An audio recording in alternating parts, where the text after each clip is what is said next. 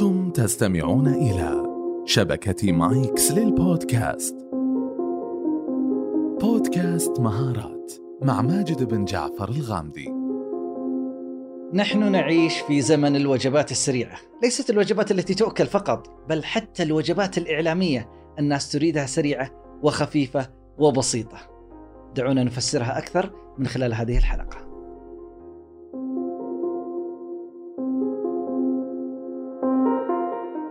السلام عليكم ورحمة الله. أهلا وسهلا. قالت العرب قديما الإيجاز إعجاز. بمعنى لا تطيل الكلام. خير الكلام ما قل ودل. هذا ينطبق تماما في عالم الإعلام الجديد.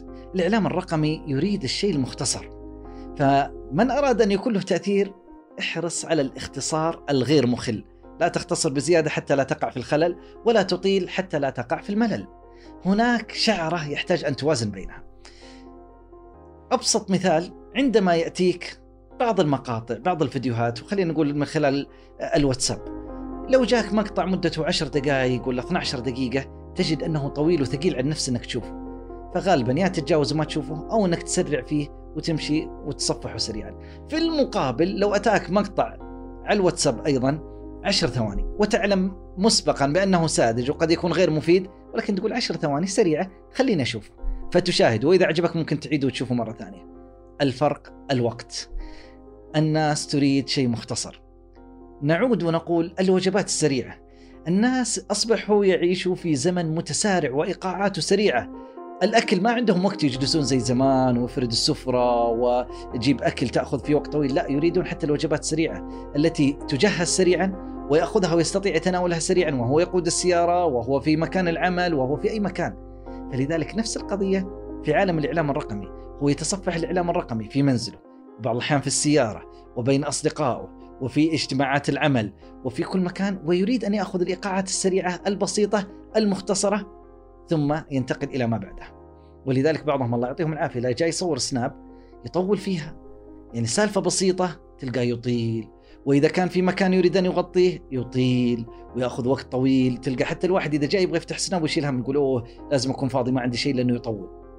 نقول لي امثال هؤلاء إذا كنت تصور شيء حاول إنك تختصر ترسم السيناريو في ذهنك مبكرا حتى تصل إلى ما تريد.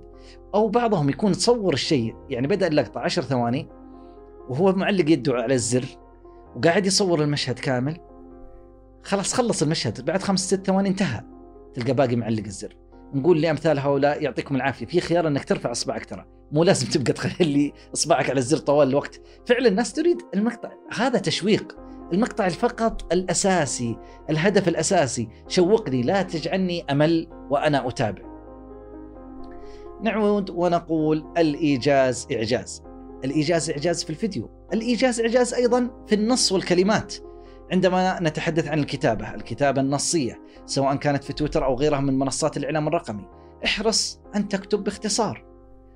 خير الكلام ما قل ودل على سبيل المثال عدد الحروف المسموح بها في منصة تويتر 280 حرف. هل يجب أن أستخدم 280 حرف؟ يعني بعضهم ما شاء الله يكتب المعلومة التي يريدها. أه وصل إلى سطر سطر نصف يقول أوه ما شاء الله باقي مساحة خلينا أكمل. لا لا تكمل. بالعكس السطر هذا هو المعبر هذا يكفي. الأفضل أن تجعل معه مادة معبرة بصرية. الناس غالبا تحب أن ترى. ماذا تريد أن تحب أن ترى؟ قد يكون صورة. قد يكون المعلومات الكثيرة لديك حولها إلى انفوجرافيك فيكون كل المعلومات طالعة أيضا بشكل صوري جيد. آه، قد يكون فيديو مقطع قصير. قد يكون motion graphic. الناحية البصرية ممتعة. قد يكون صورة عادية ترى بالجوال. قد يكون poster إعلاني. الناس تحب أن ترى. أن المتعة البصرية يجب أن تكون حاضرة وليس النص فقط. مع هذا كله ركز على الاختصار وتذكر دائما بأن الإيجاز إعجاز. وتطبيقا لهذه المقولة حلقتنا اليوم غير ومختلفة بالأصح مختصرة إن شاء الله تعالى تطبيق للكلام اللي قاعدين نقوله لأن الاختصار محبب للناس. نلتقيكم في حفظ الله ورعايته في حلقاتنا القادمة. إلى اللقاء. شكرا لكم للاستماع لحلقات الموسم الثالث من مهارات.